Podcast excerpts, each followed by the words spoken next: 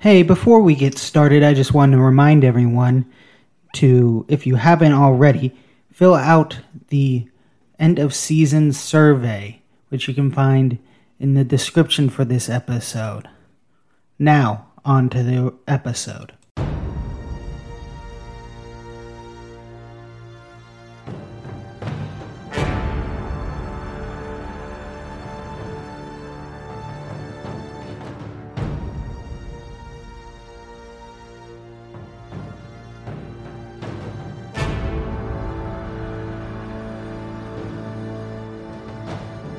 Hello, and welcome to the Alternate History Class Podcast. My name's Andrew, and here I explore alternate history through the lens of a history class from another timeline. Last week, we looked at the calm before the storm of what they call the Great War in this timeline. This week, we'll take a quick look at how black culture developed in the South between the Hamburg Agreement and the Great War.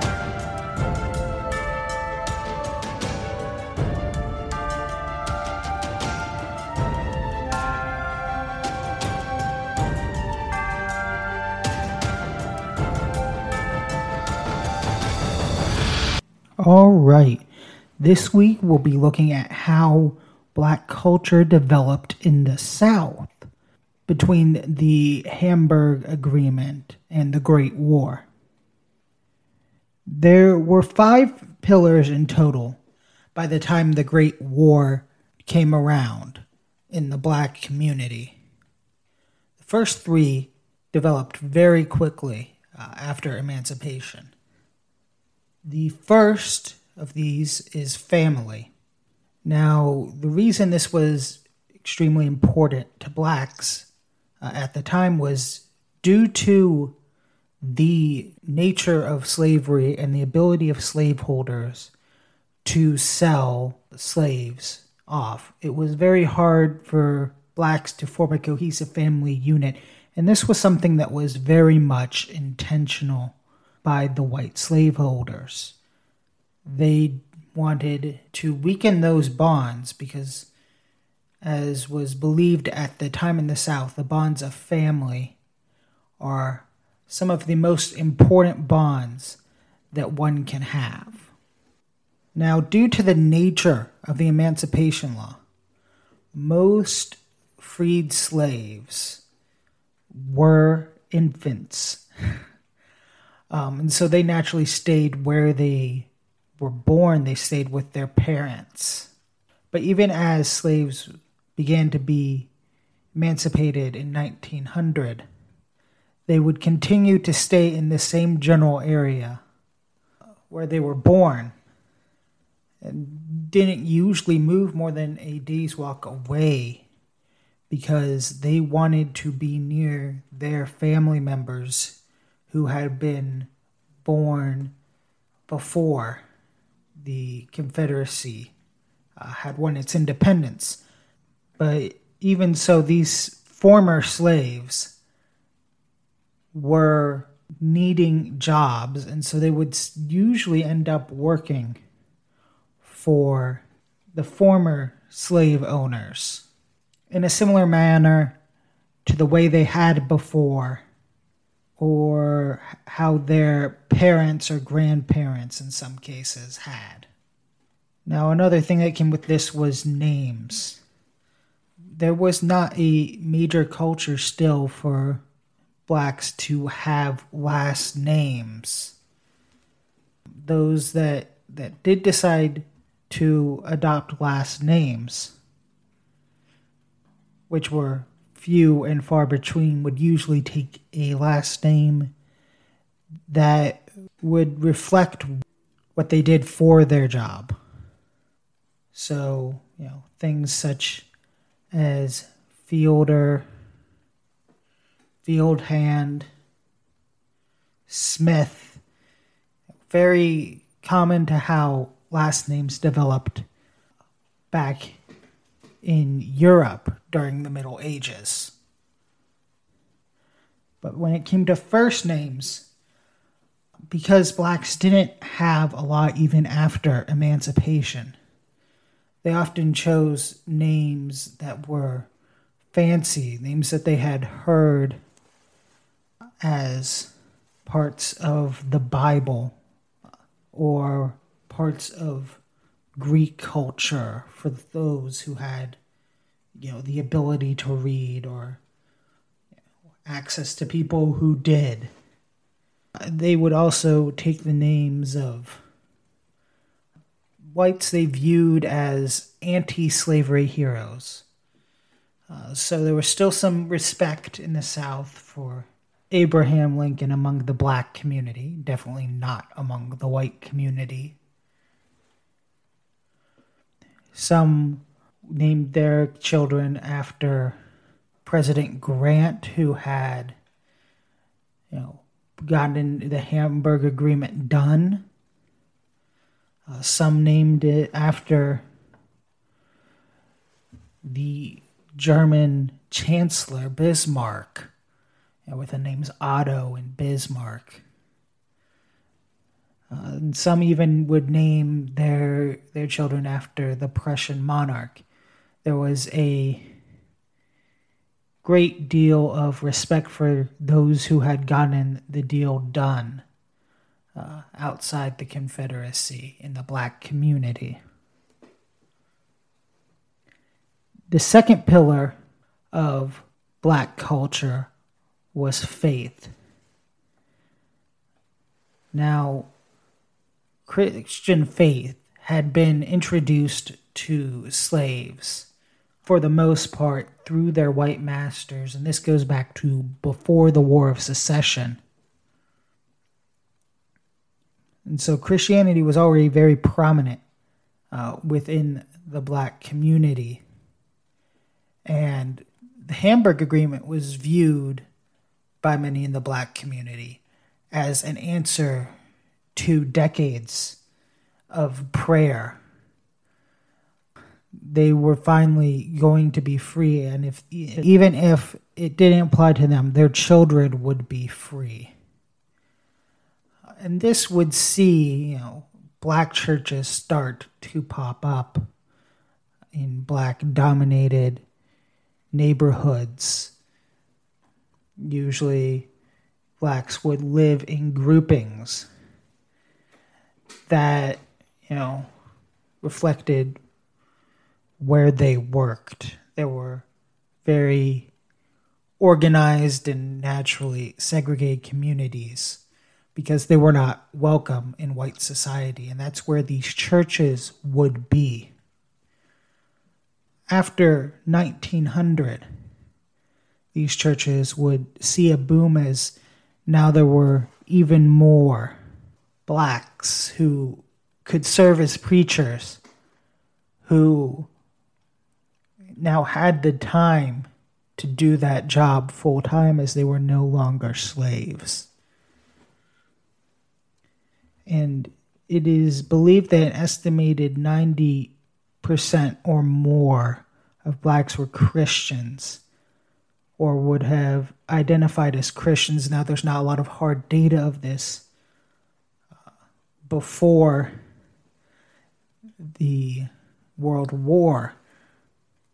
Uh, just in general, for blacks or whites, this was not a very commonly asked question in surveys. But it's believed that the black community was much more devoutly Christian than the white community.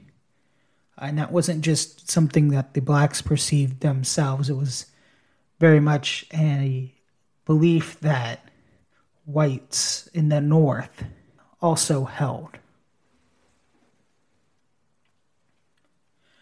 The third pillar that emerged quickly was hard work.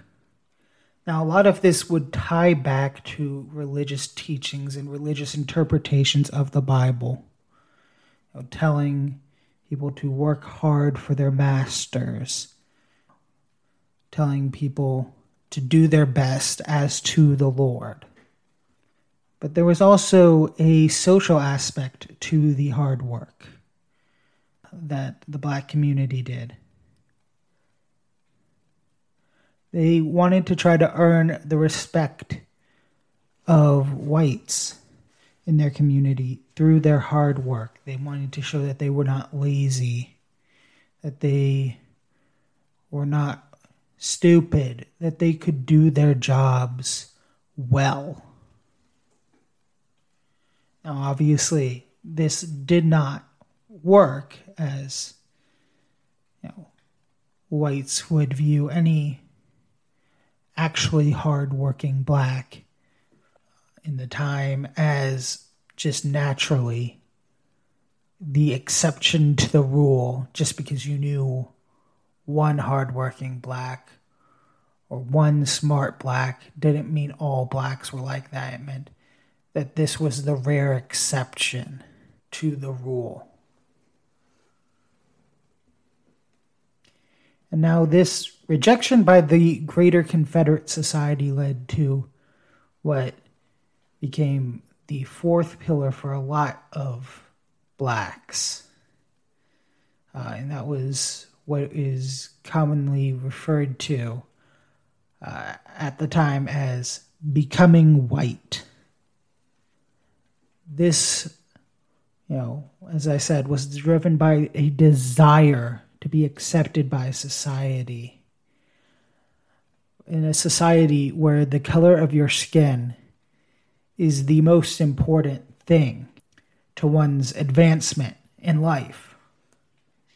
Blacks wanted to move forward as anybody does in society. They wanted to improve their lives, they wanted their lives and their children's lives to get better. And so one one product that popped up and would be prominent for a long time in the black community was a market uh, for products that claim to lighten your skin, to make you whiter. Uh, and this was also part of a trend that saw lighter skinned uh, black women considered more attractive because society had taught that the lighter the skin color, the better quality person uh, you were, and that pervade black society as well. Uh, and so it was much easier for a mixed race woman or just a naturally lighter skinned black woman to get married And the same go true was true for men, but it was often the women, you know, that were were often chosen to put a poor term on it. You know, they had less of a say in who they married. Not no say, mind you, but less of a say, uh, especially in the impoverished black community where, you know, marrying somebody who had a consistent job like a preacher you know a job that could pay the whole year round was often better than having you know your daughter marry someone whose work was seasonal like a farmhand but not all blacks wanted to quote unquote become white around 1900, and especially with the election of Williams Jennings Bryan to the U.S. presidency, socialism began to rise in popularity in the black community. Now, a lot of this was underground through books that were unofficially banned in the Confederacy, such as the Communist Manifesto and written works by U.S. socialists, which blacks would, you know, the few that could afford to buy them would buy the books, and the reader or readers in the community would read to them. But many blacks um, started to believe that this was the answer to their problems, that socialism would solve their problems. Now, it's not a majority as uh, Confederate propaganda would put out uh, later in time. It wasn't, you know, it's estimated by modern historians that it was about a third of the black community was truly socialist. Now, many may have had sympathies for socialism, but only about a third actually were socialists. And now these socialists would reject the becoming white aspect of culture entirely. Uh, they would view it basically as a sin, those that still held their Christian beliefs, which were a minority uh, of the socialists, would view it as a sin. There would be anyone who would participate in that would, you know, be called a race traitor. like I said, Christianity became much of a taboo in so in black socialist society, and this is again where socialism was most prominent in the South. Now there were some white socialists uh, in the South, but they were few and far between. But what this group really wanted was a was to overthrow the Confederate government and create a black socialist republic where blacks were in charge and blacks could rule themselves. And the wealth that the whites had had in this new socialist republic would be redistributed equally among everyone. Now, this was obviously not something that was extremely realistic just given the demographics of the Confederacy, considering at the time blacks were outnumbered by whites two to one. But nonetheless, when you have a dream and you have a social ideal, you often ignore what reality is and start to believe that what you believe isn't just the truth, but is the inevitable reality of society.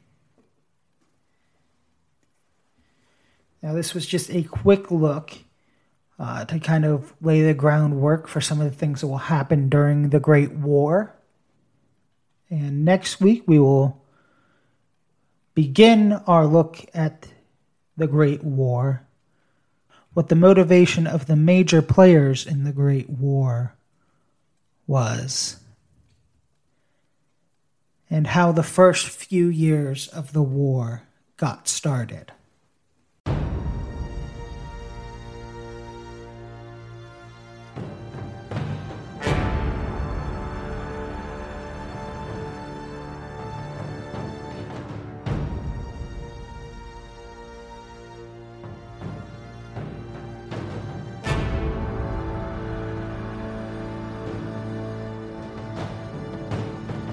Thank you for listening to the Alternate History Class podcast. If you'd like to give any feedback you have, feel free to reach out via Twitter at althistclasspod or email the show at althistclass at gmail.com. Don't forget to subscribe or follow the show on your preferred podcasting platform so you don't miss an episode when it goes live. If you are able, and want to help the show financially, you can support the show on Patreon. Just search for Alternate History Class or use the link in the description of this episode. If you can't support the show financially, that's fine. Feel free to share the show with someone you think will enjoy it. And finally, thank you for your most important contribution, your time. And I'll see you next time as we journey down the path not taken.